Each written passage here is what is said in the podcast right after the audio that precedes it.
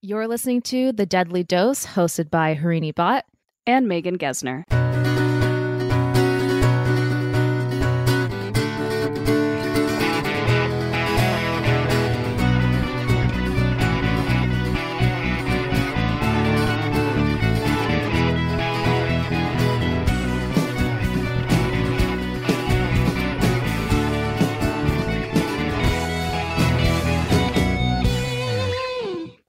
Dude, I have a silly story to tell you. It happened to me today, so it's fresh on yes. my mind. I just wanted to Please. share. Okay, okay. So, Harini, you ever wake up and you look at yourself and you're just like, you know what? I can tell I just look rough today. Oh, like, yeah. Or, or it might it might not even be like a fresh from waking up. It's just like, you know, sometimes you have your really good days of mm-hmm, how you look mm-hmm. to yourself. You might look the same to anybody who looks at you, but to yourself, you're like, I can tell I'm not, I'm, I'm my... I'm at my top best appearance. Correct. And then there are days where you're like, I am frumpy dumpy. Yes. Like, I'm frumpalicious. Uh-huh. Okay. And I love to have that balance. Right. Because we all deserve frumpy days and, days, and we all deserve, like, mm-hmm. like you are just gussied up and you're looking one hundred percent. You just feel good. Those bad days okay. are humbling. Uh-huh. They're humbling. Yeah. Okay. Now, here's the thing. Here's the thing. This this was a particularly humbling day for me. Okay. Because we, we went, Manira and I went on a long walk. And then after that walk, I took a nap. Okay. This is like one of those mid-afternoon oh, that naps. Sounds great. And I woke up around four. It felt so good, but I woke up around four and I looked at myself and I was like, oh, I look rough. Like, truly just fatigued. Like, my no makeup. Yeah. Just so tired mm-hmm. looking. And I was like, okay, I can own it. Whatever. Put on my frumpy clothes. I wanted to go to seven eleven real quick just to buy like a drink or something. Don't do it. Juice. uh, I live right across the street from the seven eleven. And in my head, I'm like, I can, that's, this is the one place that I can go be from yeah, dumpy. It's safe. Like, I can literally walk in my slippers across the street and go and get whatever and come right. back. So I was like, it's a safe, safe space. seven eleven is practically an extension of my house. So I walk across the street. I get, I get what I need. And I go to the register. Uh-huh. The guy at the register is a dude that I see all the time. He's always so nice to me. Young guy, always smiling, always so pleasant. Um, he definitely recognizes my face every time I go. Yeah. In. This time, though, I get what I need. And I'm like, oh, hi, how's it going? And his face is like, at first he was like, recognized me. He smiled. And then like his face kind of fell. Oh, no. His face kind of fell. And then he said something, but I can't hear because there's there's like a plastic mm-hmm. barrier between him and me yeah. for like COVID reasons still that they don't take down. He took his pointer finger and kind of touched his nose and said something, but I couldn't hear it. And it I felt like he was pointing something to me. Oh, no. I was like, oh, I must have something on my face or whatever. Yeah. And then and I was like, what? And then he goes, oh, um, have a good day. And I was like, oh, okay. And I just walked oh, out, no. you know, la-di-da. I was like, what a weird – it definitely looked like he was pointing to – okay. Like, trying to show me something on my face. So I'm like, oh, okay. Oh, no. So I go back. I go back across the street. All like, I got my stuff, but that was a weird interaction. Like, what's going sure. on? I go inside. I walk straight to the mirror hanging in my living room wall. no, no, no, no. And, dude, no. there's a booger. No. hanging out of my right nostril, just free flowing, like not even wet. It's just like a dry booger strand just straight out of my nose, visible to the world. And I laughed because like I, I want to double down. I've had frumpy days, but never have I had such a frumpy day that I have a free flowing booger just, just hanging out. Oh my God. And I was like, oh no. That's all. Wait, that's all I had to share. That, that poor man was trying to call your attention and then I know. Never mind. And then he just, he was like, no, he was like, have a good day. He's just praying and, and hoping you don't go anywhere. You just go straight at home. I know. Oh God. The next time I go back to seven eleven, oh I better look the best I've oh ever my looked. God. You got to look like you're walking the red yeah. carpet. Holy crap. I know. That's too funny. Like, this was like a different level of unawareness, a different level of unclean. That is so rare for me it is rare. to walk out of the house with. Yeah, I will say, like, I will vouch for Megan. I, that was not yeah. a hair, not a hair out of place typically. So this is hilarious. Typically, yeah, yeah. I was like, oh, so There was no yes. passing of the mirror on the way out. There was not a quick glance. I definitely looked at myself in the mirror on the way out. Like I, I looked at myself to to know that I looked like not the, not my best. Yeah, but it, nothing was showing out of my nose. Not the way that Man, it was. You must have had a back. massive it, exhale on the way over. Or something, like if something just wiggled yeah. loose, it just oh my gosh, just imagine. And it's like it was one of those boogers. It's it's not even a booger. It's like skin. Yeah, you know, yeah, like, yeah. It's white. Yeah, like it's a white dry piece of something. Yeah, just straight out. Like well, I, I'm I'm actually just shocked. Saying hi, waving. Wanted to hang out. Wanted to say hi to the world. I'm actually shocked because I feel like when you have that situation happen, you can kind of sense it. Like you can feel like yes, like I when you breathe, it. like you can feel like there's like you know like yes, those the flutter, the flutter. Yes, yes, that's how it feels. Yeah, I all those thoughts went through my head, Harini. Trust me, when I saw it just hanging out, I was like, how did I not feel this? That's crazy. What in the world? Yeah. Uh, God, God was trying to send a message. Oh man! God was like, "Today I humble you. I humble you all the way you to the humbled. ground." Oh man! Yeah. No, you know what? Crazy. All, all in good fun. That is hilarious. I love you sharing that story. It's always good to yeah. to take a laugh at ourselves. So, well done. Anyways, let's proceed. All right, it is Harini's day to share a story. Yes, I'm excited to hear what it's about. Yes, Megan sort of knows already what it's going to be about. Mm-hmm. And I would really like this Poison Palace to be a discussion, a Socratic seminar, if you will. So all right, put on your thinking caps because I think this is quite relevant and it will be, it will continue to become relevant in all our lives, especially if you are in the healthcare sector and if you interact with the healthcare industry, which is inevitably all of us. So listen up, people. All right. We're going to talk about A I.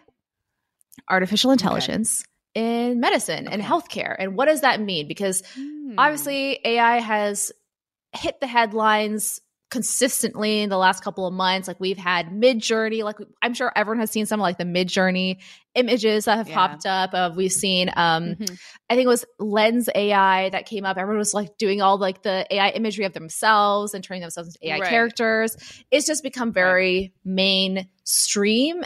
But it's become, mm-hmm. it has been this way in other sectors as well. So I would really like to okay. discuss A I in general, but also in the space of healthcare. What does that mean for us as a consumer? What does that mean for people in the industry? And is it necessarily a negative thing? We'll talk about all mm. of that okay. kind of stuff. Yeah.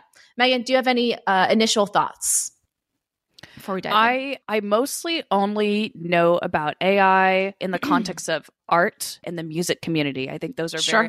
very A I and those communities have become very hot topics. Mm-hmm. Um, I know nothing about A I in the medical community. Mm-hmm. Okay. I think that's something that we can get yeah. into. And it's okay if we talk about other sectors besides music. It's it's this is about A I also in general. And yeah. I think the fear around it, which we can tap into right now, is there's a fear that A I will replace humans and replace not replace mm-hmm. humans per se, but replace our jobs. So whether that is mm-hmm. in the music industry, like we won't need lyricists anymore or uh, songwriters mm-hmm. or even music producers, because mm-hmm. now we can just enter a prompt into this music version of A I, ChatGPT, and it will just spit out some, you know, song, right? So right. there is this growing fear around that, and it doesn't help. And I think, Megan, if you want to bring up mm-hmm. the Grimes podcast episode that we were discussing, oh, yeah, yeah. that might be a good mm-hmm. point. But there has been so much popular yeah. media over the years, whether that's T V shows, books, movies, Hollywood mm-hmm. for sure, that have portrayed mm-hmm. artificial intelligence or A I as this evil entity whose goal is to subjugate mm-hmm. subjugate or destroy the human race. Like I'm thinking iRobot is a big one. And just like so many, yeah. we have so many like robot great or movie. Tech- yes, really great yes. movie. Yes.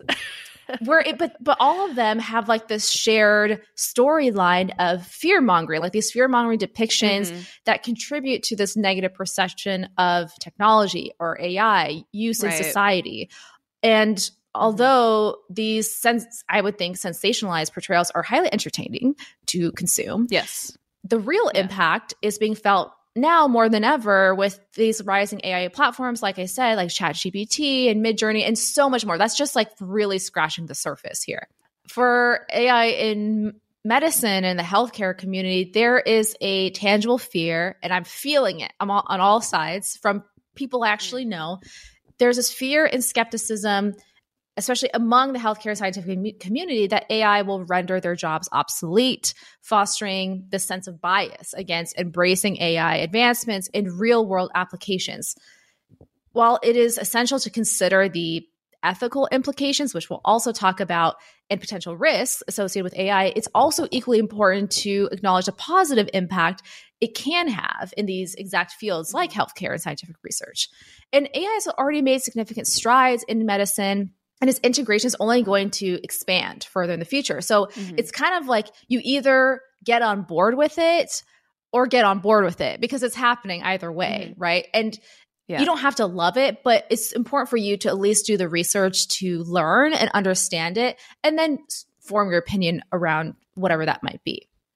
Currently, A I is utilized in various aspects of healthcare, including diagnostics, treatment planning, data analysis, and personalized medicine. So this is these are all really big sectors. A I algorithms can process vast amounts of medical data, such as patient records, medical images, scientific literature, to aid in these early disease detection and diagnosis. Machine learning algorithms are being developed at hospitals around the world to identify patterns and predict outcomes, assisting doctors in making informed decisions. Hmm. That is something I really want to touch on right now before we jump into the actual story. Wh- what I would like to say, and this is my personal opinion, we should look at A I as a tool to enhance our roles in whatever we're already doing. It's not hmm. going to make it... I, I'll, I'll backtrack. I was going to say it's not going to make our jobs obsolete. That's incorrect. Some aspects of our jobs will become obsolete. The day-to-day tasks, some of the more mundane and rote functions of our jobs that uh, like a robot or an A I can do, yes, those will become obsolete. And the best example I can give you right now, because the a lot of the fear I'm hearing from my friends is from pharmacists, who, especially people who mm. work in retail pharmacy, let's say. Mm-hmm, mm-hmm. They're worried their jobs will become obsolete. Yes, actually, a lot of the functions of a retail pharmacist I can see becoming obsolete. Like, you're not going to have a human being counting pills by five manually mm. anymore. An A I yeah, machine yeah. can do that, or just like techno- technology can do that for you. You're not going to have to dispense, physically dispense. I'm not going to have to open a bottle, pour it out, and dispense it. Like, no, we don't need to do that anymore. What does that yeah. mean for you as pharmacists? It means that it will free up your time to actually consult, to actually counsel mm-hmm. patients. Maybe now you can expand your clinical services. You can now st- start taking blood pressure readings. You can do way more immunizations. You can actually dispense birth control or PrEP or whatever, and actually have a consult room where you can have these private yeah. conversations, right? Because again, as I've yeah. always said on this podcast, pharmacists are the most accessible healthcare provider. Let's utilize mm-hmm. you to your highest potential. You have this amazing degree, this clinical, clinically trained degree, and you are underutilized at this point, right? Mm-hmm. A I will only enhance all of our roles if you choose to see it yeah. that way, right?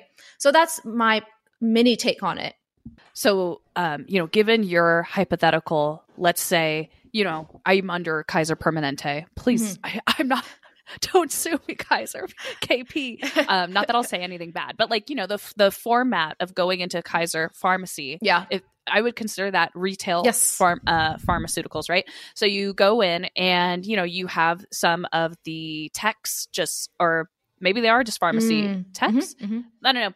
But, you know, you, you can see the folks measuring and filling the bottles, and then you have the pharmacist at the actual counter to to take those to the prescription and give it to you, and then give the brief instructions, right? Blah blah blah blah. But it does always feel like, if anything, what they're being utilized for, all of them behind that counter, it just seems to be like gathering the pills or gathering the medication and putting it in a bag and, and slapping an instruction label on mm-hmm. it. So I can see how all of that could be automated. Correct. Which would be cool. And then in, you know, in your hypothetical, you said, okay, if that does happen, then you, we could put you guys to a more meaningful use where you're actually engaging with the people in the, the lobby, blah, blah, blah, blah. But my question is, is there concern, like, let's say you work under an institution like K P, is that even built into their job structure mm-hmm. um, mm-hmm. to, to, or would you think is that something that already exists mm-hmm. under K P in their in their job description? Yeah. Or do you think that's something that would have to be built out once mm-hmm. you know, the pill bottle filling or prescription filling becomes automated? Does that make sense? That does. What I'm asking? Yes. Because I, it almost feels like they are put be- right now, they are put behind the counter just for that very, very, it's not basic. Mm-hmm. I don't want to, I don't want to make their, you know, make it sound like it's not easy, but like they're put behind the counter currently to do this less person to person work. Yeah, like very mundane. They're Some, really mundane yeah. tasks, honestly. Yeah. Like, yeah. And I, I will say that as someone who has done a lot of that work behind the counter, it's mm-hmm. boring mm-hmm. and it's yeah. not putting us to good use. Like, I think it's ridiculous mm-hmm. that you have a doctorate degree and you're counting pills by fives. Like, that's not a good use of right. my degree or my time or anything like that. And even for the right. pharmacy techs, like I think you brought up a good question. Yes, there is always going to be a role for the pharmacist, but what about the pharmacy mm-hmm. techs? Like they re- they really rely on these jobs, and a lot of these pharmacy techs are they do pharm tech jobs as prerequisites or just mm-hmm. to get a sense before going to pharmacy school. Like it's it's a way for them to get okay. experience about the world of yeah. pharmacy before going there. And based yeah. on what I'm currently saying, that would render their roles obsolete too. Right. So yeah. where I can see that happening, and I'll answer your question first before going into it. Yes. Uh-huh. K P does not currently have that structure from what I'm aware of. And yes, they would have to build that out. But I think that's going to be yeah. the same case for a lot of pharmacies around the world, if, especially the U S Yeah. They have to change. We're all going to have to change. Mm. And it doesn't just mm-hmm. this farm. We're just using pharmacy as an example, but the, the whole structure of healthcare is going to have to change because guess what? It's antiquated. It's so antiquated yeah. and it has been for so long. Yeah. It needs the overhaul. It needs the renaissance, if you will, to mm-hmm. sort of push itself into the twenty-first century, which it hasn't been for so long. And I think it'll be a welcome change. Yeah. As far as the pharmacy techs, they, I think there's still a role depending on the institution. I think K P will be one of them where they still kind of like the person-to-person interaction. They can still have the pharmacy techs. We still need people like managing the phones, talking to doctors, mm-hmm. calling patients will still call in and want to talk to someone. No one really likes talking to automated pers- like an automated message. We know that. So we can, yeah. that could still be a role, but yeah. So that, that's just like a, an example of how it could go. Knowing what we know about Uh, an in- health insurance company such as K P, do you think that they would even bother to build out a more patient pharmacist job description if things were to become automated in the pharmacy? Like, again, mm-hmm. I don't mm-hmm. know.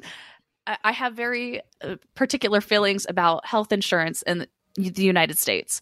And I think that it's pretty well known that, you know, if they can make a buck, automate things and they don't have to pay more people. Yeah. Yeah.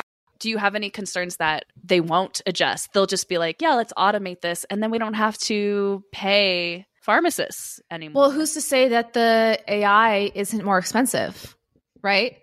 True. It, true, true. We don't know. Like I can probably guarantee you that these These algorithms, these machine learning computers are probably quite hefty, quite expensive. So mm-hmm. I think it will mm-hmm. be a little bit of a mixture to offset costs, but also like you need a balance of a human being still being sort of quote unquote in charge and then having right. um, the computers going on or, or the technology around you. So I think it'll, that's what I'm saying. Like, I don't think we're going to just see computers. We're all the everywhere all the time. No, no. Yeah, it, it has to be this yeah. balance of human to technology interaction. Yeah. Yeah. Mm-hmm. But yes, who knows? Like, I don't know. I don't know if it's going to be like a cost thing. Obviously, every at the bottom of the day, at the, at the end of the day, the bottom line is always going to be the most important to, especially an institution like Kaiser Permanente or like any other clinic, to be honest, any healthcare institution. Mm-hmm. So we'll just have to see because, again, I, yeah. I do think that the tech is expensive. So who knows? Where yeah. that will end up. Yeah, yeah. Hmm. Okay. Let's get into the actual story. So we talked about the different uses of A I and, you know, with like patient records, data, personalized medicine, and things like that. But perhaps the most exciting for me, the most exciting notion is that A I has the potential to revolutionize drug discovery, streamlining the process and accelerating the development of new treatments across all diseases. And that's where I want to go next. And that's what the story is going to be about, because I think that's the most captivating part of how we could use A I in healthcare. It's to identify new and better compounds to not, not only treat, but possibly even cure diseases. Mm. And there is a company out there called Collaborations Biosciences out in North Carolina that is already doing this. And in twenty twenty-two, Collaborations Biosciences was invited to a major security conference in Switzerland. What do those two things have to do with each other? Tuck that into the back of your mind for now as we as I tell you a little bit more about this company. Okay. So Sean Ekins is the founder and created the company back in twenty fifteen. The primary focus of the company is to build machine learning models for therapeutic and toxic targets to essentially design new molecules and compounds for drug discovery. In layman's terms, they use a computer to sift through a library that contains millions of potential drug molecules to discover and develop new medicines we've never seen before. So pretty freaking cool and state of the art. Fabio is a colleague of Sean and is one of is the one who's actually developing the code and the algor- algorithms for this A I. And the way that the A I works is pretty similar to ChatGPT, but for drug development. This ChatGPT is called Megasyn, like megasynthesis. Mm-hmm. Collaborations Biosciences mainly looks at orphan diseases, which are these super rare diseases that only a couple hundred people in the country have. Why, why do they look at this? Because pharmaceutical companies historically don't develop drugs for orphan diseases because it's not as profitable. However, I do believe that sentiment has changed a bit. Anyways, Sean and co decided to use their A I to find potential new medicines to treat these orphan diseases.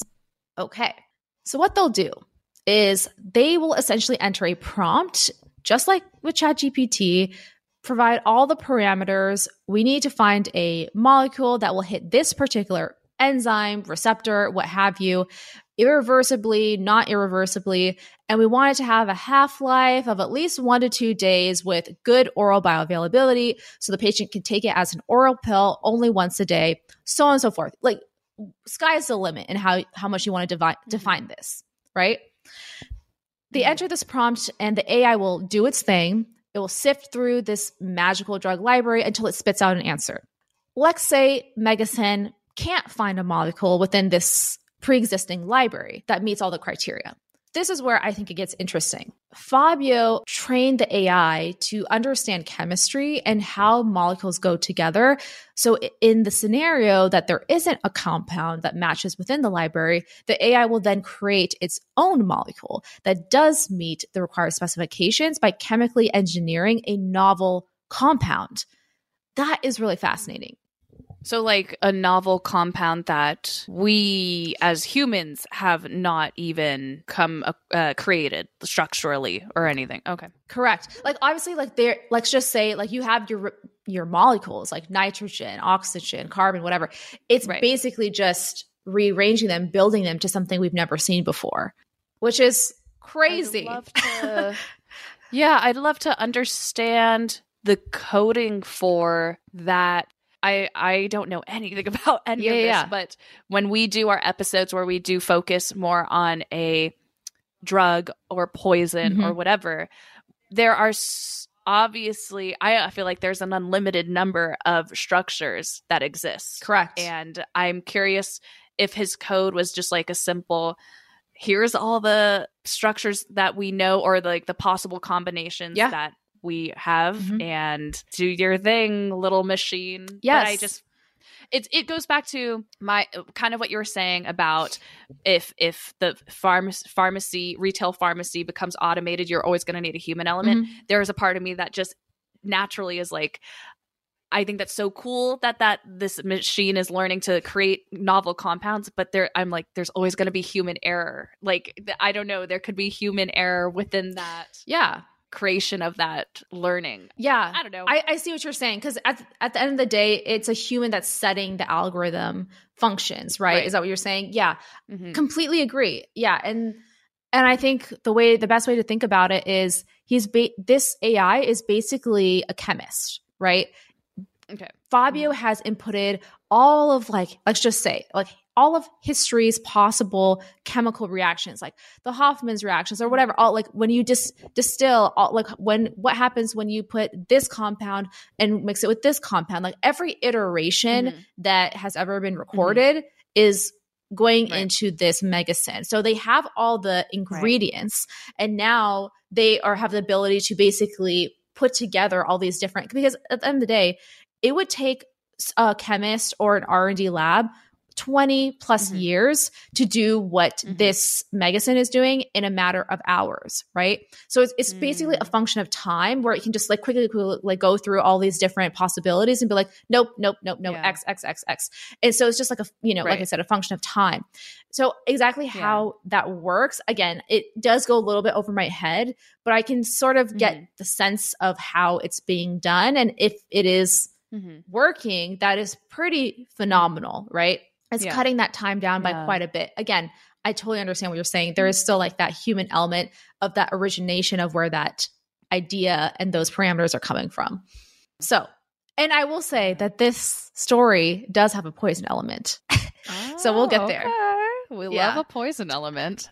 a twisted, a twisted, turny one. All right, let's keep going. So where was I? Okay. Um, okay. Right. Okay. So yes, they, it can essentially, if it can't find something within the library, it will create a novel new compound. So mm-hmm. Sean mm-hmm. and Fabio, they're doing this good work. They're getting traction. And in the midst of that, they receive an invite to the Spiez, I want to say either Spiez or Spiez con- Convergence in twenty twenty-two, mm. which is a conference okay. that looks at dual use in science and technology. Megan, do you know the term dual use? No. Okay. Right answer. I don't think Correct so. answer. Let's not even try an attempt, a guess, because I didn't know. All right. What is dual use? It's when something can be used, very basic terms, can be used for good and evil. Like we talked about how nitrogen mustard in a previous episode, nitrogen mustard was used as a poison gas in World War Two, but also became the first use of chemotherapy. Mm-hmm. Another good mm-hmm. example is nuclear weapons and then nuclear energy, right? So a little mm. bit of a un- a necessary evil, let's say. Mm. As founder of Collaboration Biosciences, Sean is scratching his noggin, wondering why is this? Why is my company being invited to a dual-use conference? Their technology is used to identify oh. potential compounds and orphan diseases, like the most pure-hearted, you know, ethos sure. and mission. And then create new yeah. drugs for that. Pure heart through and through. Yeah. But the conference was in Switzerland and it would be a nice free trip. So he was like, sure, why not? Like, who among us? Am I right? All yeah. right. Who will say no right. to this trip? Yes, yes. Just, but I, apparently it was during COVID, so it ended up being virtual. So that kind of sucked. oh, Anyways, okay. At the same time, he felt that they shouldn't go empty-handed. Perhaps they could use Megasyn to develop a use case to present at the conference, like just like a proof of concept, that kind of thing. So what do I mean by that? The way Fabio and Sean set up Megasyn is it automatically filters out any drugs that would cause more risk than benefit, that is the side effects are more toxic than the actual active compound. I mean, it makes sense. Like, and this this is happens in the real world too for R and D. Like you're never going to approve a drug. You're never going to even like get out of the discovery phase if the drug ends up killing you before it actually helps you, or it hurts you more than than mm-hmm. helps, right? So mm-hmm. now, um, yeah, now Fabio and Sean are looking at they're looking at each other and they're going, "What if we turned off this filter?" and went all the way to the dark side and enter a prompt into Megasyn to create the most deadly novel molecule ever mm. known to mankind. What would happen? Hmm. So this would be the use case they could present at the Spiez Conference Convergence in Switzerland, because they basically wanted to show and tell. They were like, oh, we don't want to show up and not have yeah. anything t- to talk about, right? Sure, sure. So yeah. they do this kind of experiment. They change the A I algorithm to reward toxicity and set the L D fifty to a certain threshold and enter a prompt that asks Megasyn to produce a toxic compound that is as deadly as V X or more. Y'all know about V X. We've talked about this a lot. Yeah. So Fabio hits run and then goes home for the day. In less than six hours, Megasyn generated forty thousand potential deadly V X-like compounds. What Sean and Fabio do next is plug these thousands of compounds back in and sort of reverse engineer to see if there are any matches to already existing compounds. And mm. there is a match. In fact, there are several matches to known chemical warfare agents. At the same time, Megasyn created novel molecules that were even more toxic nerve agents based on L D fifty, like thousands of them. Megasyn didn't just effectively create one new nerve agent deadlier than both V X and Novichok. Novichok, it created thousands, which, as a reminder, only a few salt grains of the compound is enough to kill a human being. So this is where the dual use comes in. The reason why Megasyn works so well in finding novel therapeutic agents for orphan diseases, but I'm sure for anything else if they wanted to, is because the A I is trained very well in predicting toxicity. The better the A I can predict toxicity, the better it can screen those compounds out right away, because of course the inverse is true. Knowledge is power, especially with A I. The more the A I knows about all the far reaches and corners of what is considered toxic in the, the chemical and medical world, it can come up with the most deadly, come up with the ultimate deadly molecule. This is a major wake-up call. Collabor- Collaboration Biosciences was able to easily develop a list of deadly compounds, but the only thing stopping them from not going on to develop said compounds is a human moral compass. Like, and this goes back to what you were saying, mm-hmm. Megan, is at the end of the day, it's, it's the origination is coming from a human being. So what if yeah. you swap out the company and the person with someone who doesn't have as strong of ethics, or you remove the human component right. altogether? What then? Who's mm-hmm. stopping this, this whole thing from going on? This right. proof of concept by Collaboration Biosciences shows that it's entirely possible for A I to be used to identify new chemical warfare agents and new therapeutic medicines, like two sides of the same coin. The potential for misuse could be high, and this is a fairly new conversation that we're all having, which is thinking about drug discovery, technological misuse, and national security all in one sentence. The way I look at it is not necessarily in a negative light. If you think technology or A I is evil, I mean, just take a look at humans.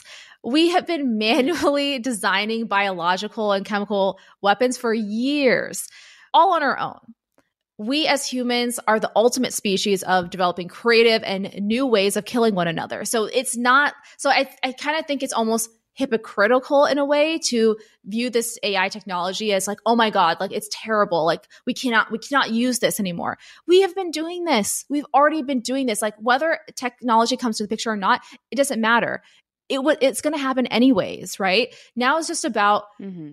understanding how to be cautious and set up certain standards. So, and that's what I'll get into next. So let's not pretend that A I is this, is suddenly this evil elephant in the room. Mm. Sean and Fabio over at Collaboration Biosciences, they immediately published their findings. And you, and I highly recommend Poison Pals if you're interested. I'll, I'll link the Nature article that it's published in. Their personal opinions on the matter in Nature to call attention to a possible area of misuse so that proper regulations and oversight could be put in place so that something like this doesn't happen. This, again, this is just a mm. proof of concept. It's not actually happening, but they're like, if we could have, if right. we could do this so easily, who knows? Like there could, it, this is an open source A I. Yeah. Like anyone could be doing this right. all over the world and we don't even know about it, right? There's billions of people on the planet. Like there's no way another person hasn't thought of this same concept and yeah. is making their own A I. Like, right. Yeah. I think the the rule of thumb is like, if you, if you can think it, someone else is doing it already. You know what I mean? Like, mm-hmm. because ultimately A I in drug development is incredible. It can provide a wealth of information and novel options in a matter of hours that would normally take a pharmaceutical company twenty years to come up with. The benefits of that alone are astronomical. So it would be a shame for all of it to come to a standstill because of fear of what could happen. That in turn could lead to less funding for such programs when in reality, all that is really needed, as I said earlier, are rules, regulations, and oversight, just like with anything else. So that's kind of like where my story stops. But I want to talk about um, Sean and Fabio do a really great job of setting out like this massive paragraph of possibilities of how we could actually use this in terms of oversight, rules, and regulations. And they pro- propose some ideas. So I'll just go through a few mm-hmm. of them. So they want to have authors submitting to conferences. They want to have certain requirements to make broader impact statements. First is awareness, essentially spreading awareness about that this could happen and what that means and how mm-hmm. can we prevent it. Mm-hmm. So having institutional review boards and funding bodies that can address potential challenges, making increased visibility a continuous effort and key priority would greatly assist in raising awareness about potential dual-use aspects of cutting-edge technologies. It would generate the outreach mm-hmm. necessary to have everyone active in our field engage in responsible science. That's the biggest thing, responsible science. Mm-hmm. Mm-hmm. We can take inspiration from examples such as the Hague Ethical Guidelines, which promote a culture of responsible conduct in chemical sciences and guard against the misuse of chemistry in order to have A I-focused drug discovery, pharmaceutical, and possibly other companies agree to a code of conduct to train employees, mm. secure their technology, and prevent access and potential misuse. The use of public-facing A P I for models with code and data available upon request would greatly enhance the security and control over who has access and how these published models are utilized without adding much hindrance to accessibility. A reporting structure or hotline to authorities if there is a lapse or if we become aware of anyone working on developing toxic models for non-therapeutic uses may also be of value. Finally, universities should redouble their efforts in ethical training of science students. This is a big one, and broaden the scope to other disciplines, particularly computing students, so that they are aware of the potential misuse and how to identify that misuse of A I from an early stage of their career, as well as understand the potential for broader impact. They, and then it kind of goes on to say, we hope by raising awareness of this technology and this potential that we can have a broader awareness of the important applications for healthcare and other industries, but also remain diligent against the potential for dual use in the same way that we would with physical resources such as molecules or, or biologics. So this, yeah. I think this whole conversation is really fascinating. And I can't believe it all stemmed from just like them getting invited to this conference. And they just happened to go do mm-hmm. this proof of concept. And it led to this bigger impact of opening our eyes to this possibility. So that's essentially it. Right. There's a little bit more that I want to talk about, but ironically, I guess it's ironic in some ways. I wanted people to be more open to A I, but I talked about something a little bit quote unquote negative, but I think that's how you should address these conversations is let's just address the fear. Like what is the action, what's the worst thing that could happen? And then let's work backwards mm-hmm. from there. Like, okay, this is probably the worst thing that could happen, like something that could kill us all, let's say. Like that was like nuclear, yeah. those were nuclear weapons. Literally could wipe out entire populations. All yeah. right, how do we work backwards from there to make sure that we have security and regulations and oversight on this? So that's sort of my thinking with this story. So they gave their paragraph of like, here's our recommendations to, pr- you know, for prevention and safety and using this Megasyn concept responsibly, et cetera, yeah. et cetera. Quite frankly, when you're reading most of that, in my mind, I went, people are going to do whatever the fuck they want to do, period.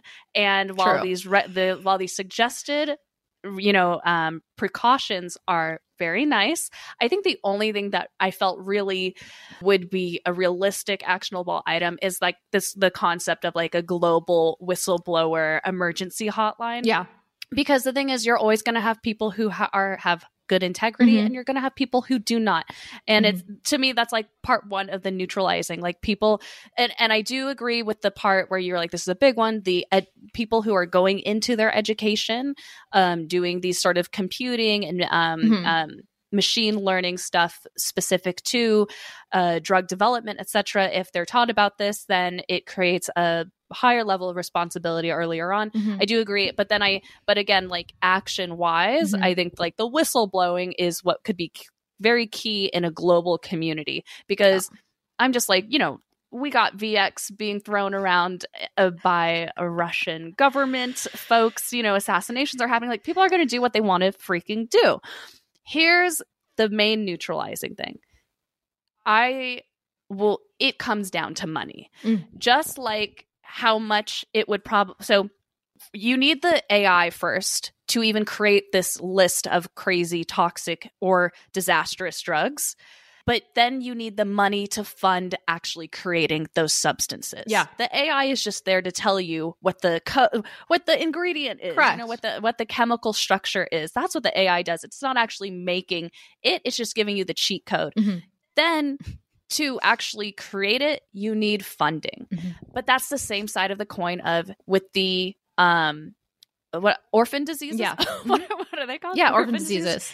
It's the same it's the same thing. The only way for it to actually come to fruition is, is if you have funding. And my ba- my I'm just trying to say money makes the world go round, but yeah. I think that's what neutralizes it. Like A I is not bad nor good. Yeah. It's a neutral thing. It's how you fund what comes after it, or you know, how you use it. Mm-hmm. Yeah. I don't know if that makes no, sense. No, it does. But that's how, in my mind, I'm like, nothing can come to fruition unless you have the money to back it. Yeah. So one thousand percent. Yeah. I totally agree with you. And I also agree with the sentiment that people are going to do what they, they want to do. That is just like how yeah. a human being works. That's humans. That's, That's humans. That's how we are. That's how we function.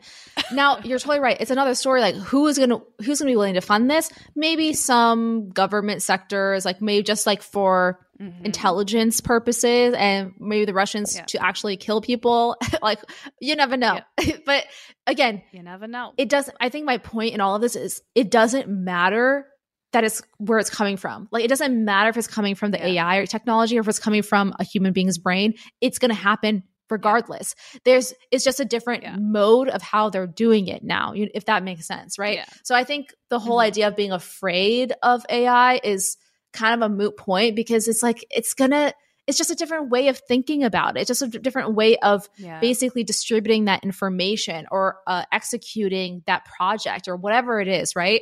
So right. I, I'm like, yes, bad things are always going to happen. I think like bad things, pe- there's bad people in this world who are going to do bad things. Always, till the end of time, until we get wiped out like the dinosaurs. It does not matter, right? Yeah. It's now it's about yeah. focusing how we can utilize this really amazing new technology for our benefit, for the most amount of people, for the greater good, X, Y, and Z, right? And that is being done, mm-hmm. but that's only going to happen if more people are aware of the possibilities and the uses. And Yeah. And yeah, that's, that's that. So that was basically the intent of this. And what I will say, Megan, if you want to, if you have anything to say while I find this, you can go ahead. I'm just trying to find yeah, my place. Yeah. To, you had mentioned that I had listened recently to Grimes. Yes. Okay. Yes. I am a big Grimes follower. I adore her music. She is great. But yes, um, if you're someone who's into kind of um, uh, music, pop culture, or just pop culture in general, Grimes did uh, feature as a guest on the Forbidden Fruit podcast mm. hosted by Julia Fox and Nikki Takesh. And they talked about A I, because if you follow Grimes, she's been into A I uh, concepts or um, futurism and things like that for so long. That's part of her art, part of her music. But to paraphrase um, how she talked about it, she kind of said what you said, Harini, which is how can we have a an opinion?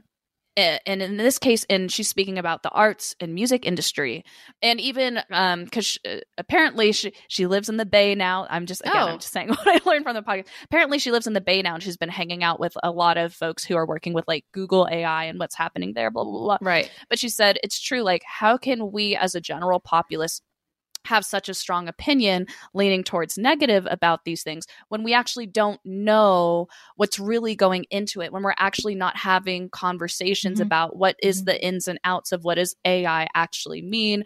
What does it, you know, what, what is being developed currently behind the scenes? Mm-hmm. But I think that's the whole thing. It's like, we have this feeling that it's a behind the scenes thing that we don't have access to. Right. But the reality is like, if you just ask questions, if you just do your own research, yep. then you can have a better, more objective understanding, just like with anything out there. Yeah. And for her, her take on it was like, listen, A I has been around for so long. We have had a recent boom of interest in it because it is starting to progress in a way that, um, you know, we haven't seen before, but like there's been A I in the music industry. There's been A I in art for so long. Probably there's been A I in the healthcare industry mm-hmm. for a minute now.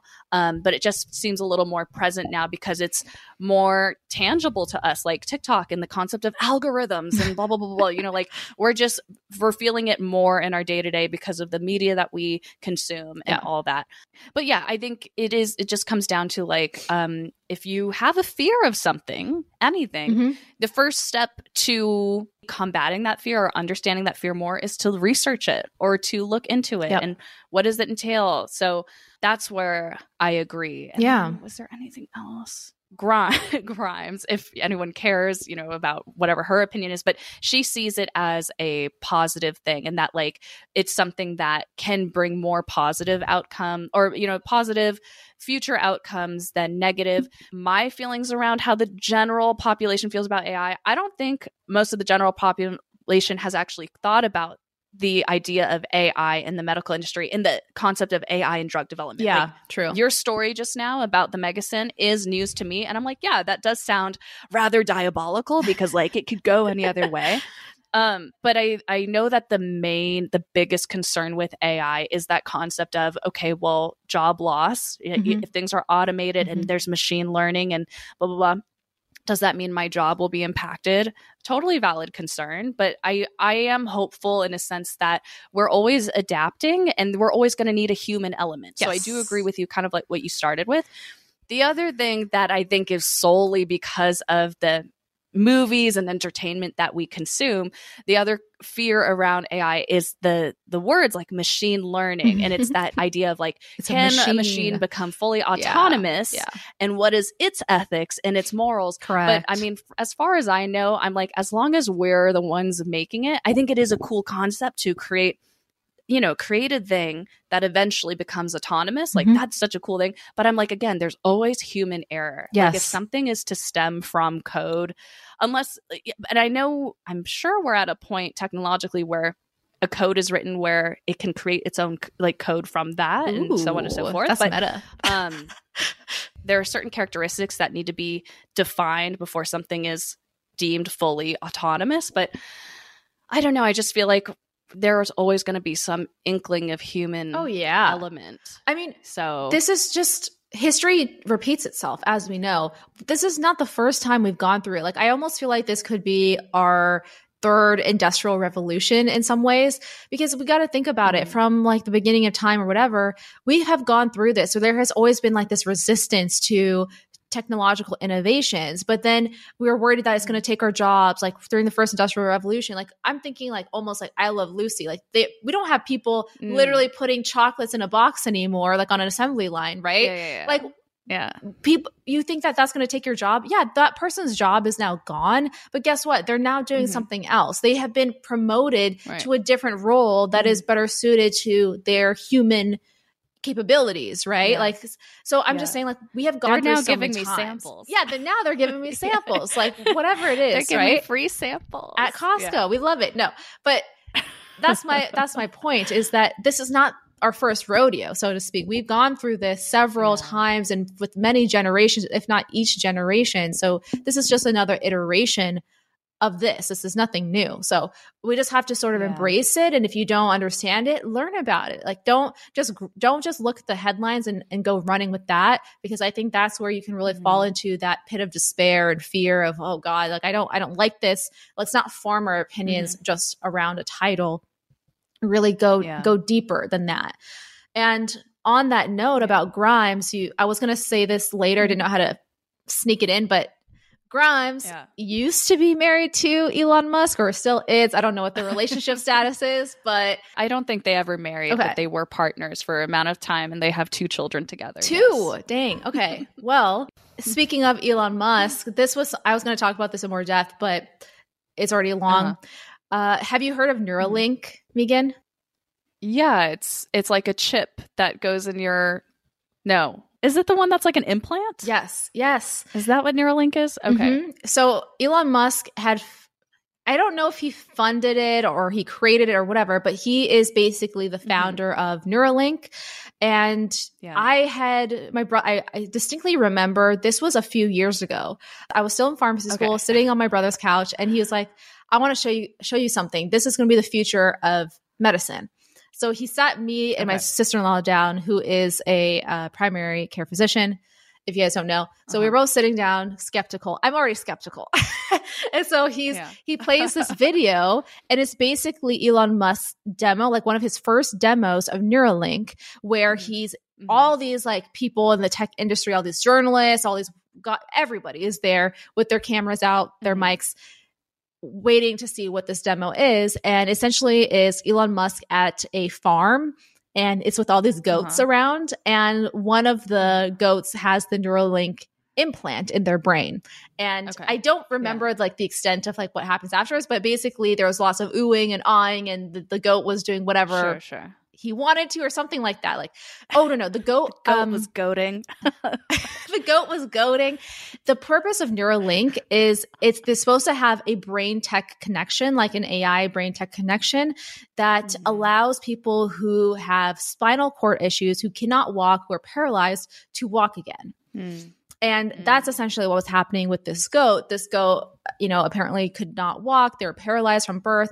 They had this plant Uh, chip implanted in their brain, and now because of this Neuralink connection, they're able to walk again. So that yeah. was the demo, and I was just kind of like, okay, you know. And so I was like, how does how in my mind I was so skeptical, skeptical, and me and my sister-in-law and my brother had a conversation afterwards. How would this actually be implemented in a human being? Because this would be considered, I think, an invasive surgery. It goes going into your brain and. I don't know. I thought I just thought it would be a hard sell. This past sure. week, the F D A had just approved Neuralink to be used in human clinical trials. So mm, it is happening. We are doing this. The yeah. F D A has now approved it, and it's moving forward in humans. So I am so curious. I will keep you guys updated on more news on how this will be, just like the results of how this will go now that it's going to be used in the first time in human brains, if it's going to yeah. actually do what it says it does. So lots of things going on. Knowing that your brother is a anime manga buff, did he make any connections to Neuralink and Ghost in the Shell at all? Did that ring a, does that ring a bell? No, and I only you think he did it. After. I'm going to have to ask him. I'll ask him, because he probably didn't make that reference because we both hadn't watched it. So it wouldn't make any, it wouldn't land mm-hmm. with us. Oh, have you seen it now? Have you seen Ghost in the I, Shell? I have not. Mm-mm. Oh, okay. I need to. It's very, it's to. very philosophical, cyberpunk, but like they have a very, very similar con, con concept, almost the same as Neuralink in Ghost in the Shell. Okay, and, then, and it's um, it's not as explicitly tied to like mobility per se. It's basically taking okay. a consciousness, implanting it, and then you know doing whatever in the body, in the right. the puppet, the shell, right? Um. But sometimes when I hear about these things that Elon Musk does, or any big tech person or whatever, I'm just like, he's just watching animes from the late eighties, early nineties and being like, you know what? I got the money. I'm going to make that. That's what I'm going to do. I was just going to say, and yeah, I'm not going to text my brother. Let me text Elon Musk. Be like, hey, have you watched Ghost in the Shell? I guarantee Go you directly he has to the source. Ghost in the Shell. With Grimes, I'm sure. With Grimes. She for sure has seen Ghost oh, in the Shell. Or no she question. has probably introduced it to him. I can see that. Oh, possibly. You know? I can oh, see possibly. that. I can see her. Yeah. Yeah. yeah. Well, anyways. Very cool. Very interesting. Yeah. Super interesting topic. Uh, I love the poison element. That, yeah. You know, bring it back to the roots. Right. But yeah, very oh, interesting. Not done. Not done. Sorry. Yeah. There's still like a little oh, okay, bit. Okay, okay. There's still my a little bee, bit. Bee. Okay. I was quickly, I, I'm only going to bring up this example because it does talk, I wanted to talk about ethics. We talked about a little bit in, uh-huh. in there, but this is actually a more applicable example of, or like a more real life example of ethics. So again, we talked about all the different uses. This is a um, a real life use of A I being used at um, the Medical University of Vienna. I'm just going to read straight from the article. Okay. okay, so this is what's this is what's happening at the University of Vienna. In an intensive care unit, there's a lot of different data that's collected around the clock. Patients are constantly being monitored medically, so they want to investigate whether this data could be used even better than before. So the medical staff, so they're basically using artificial te- intelligence and machine learning in the I C U.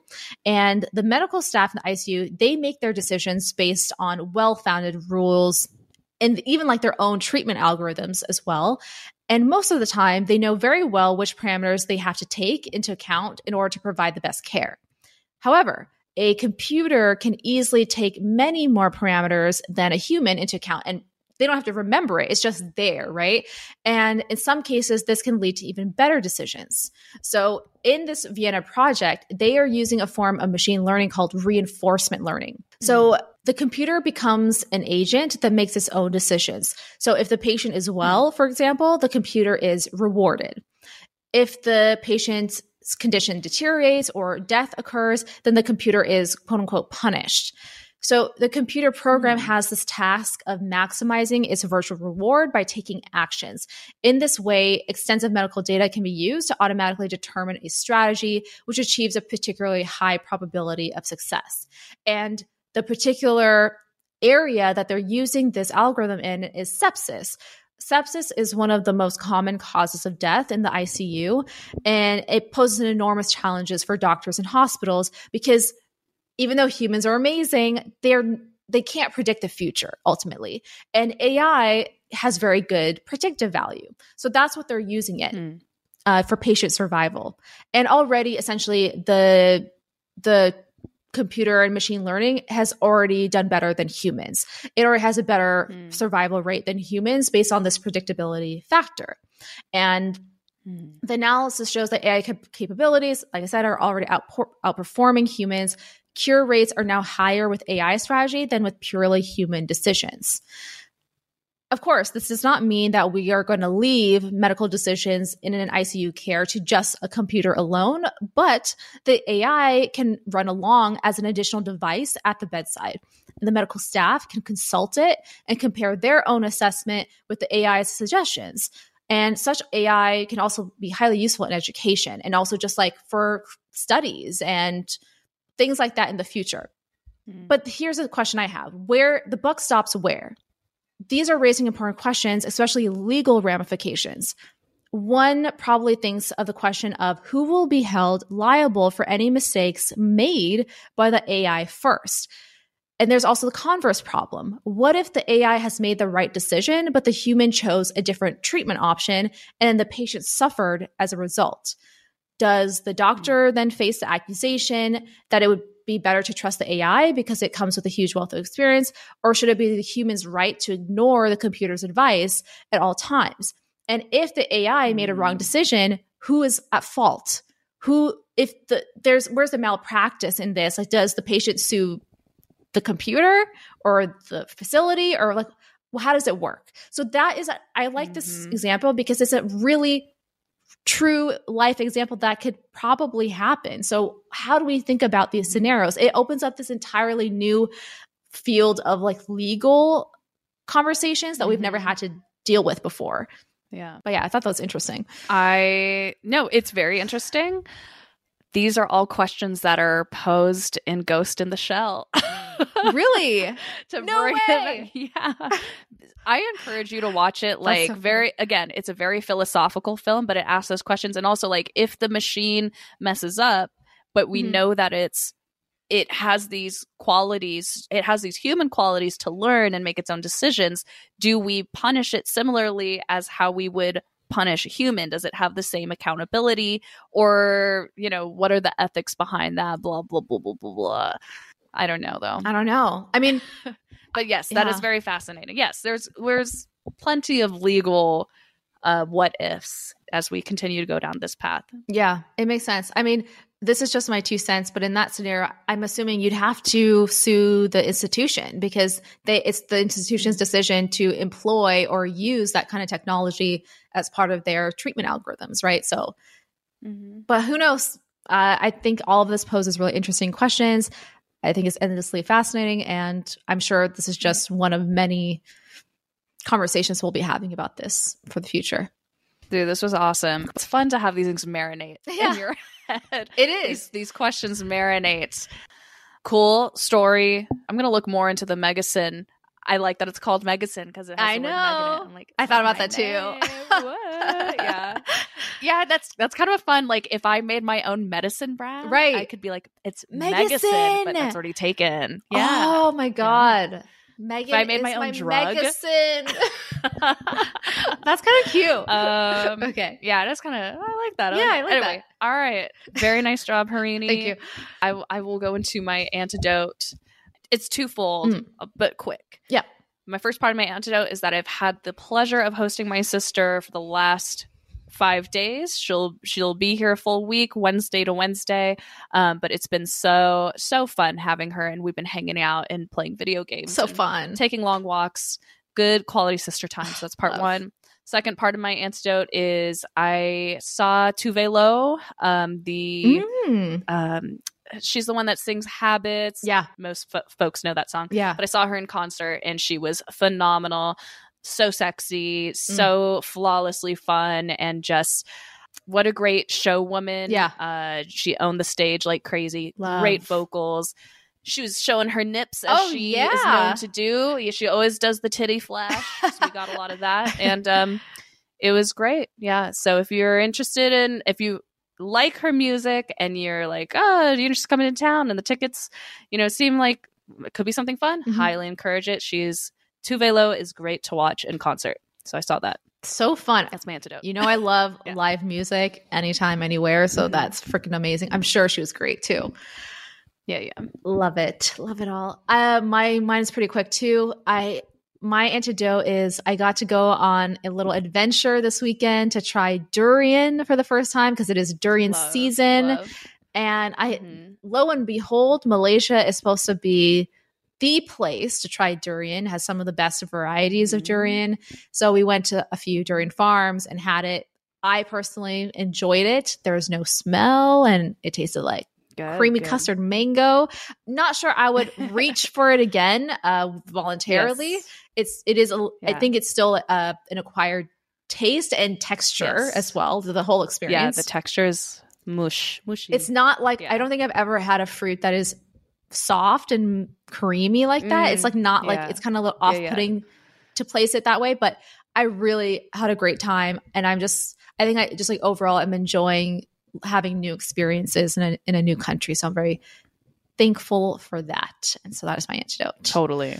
I love that. Yes. All about the new experiences. Yes. You tried a new fruit. Yes. Not many of us can say that we tried a total novel fruit, you know? Yeah. Um, it's yeah. almost like discovering a new color, you know? Like it is. Not many of us can say. Yeah. Yeah. So that's really fun. Cool. Fun stuff. Yeah. All right. I'll take us on right. out. Don't risk it for that Megasyn V X times a million biscuit. Don't do it, folks. All right. Bye. We'll talk to you later. Bye.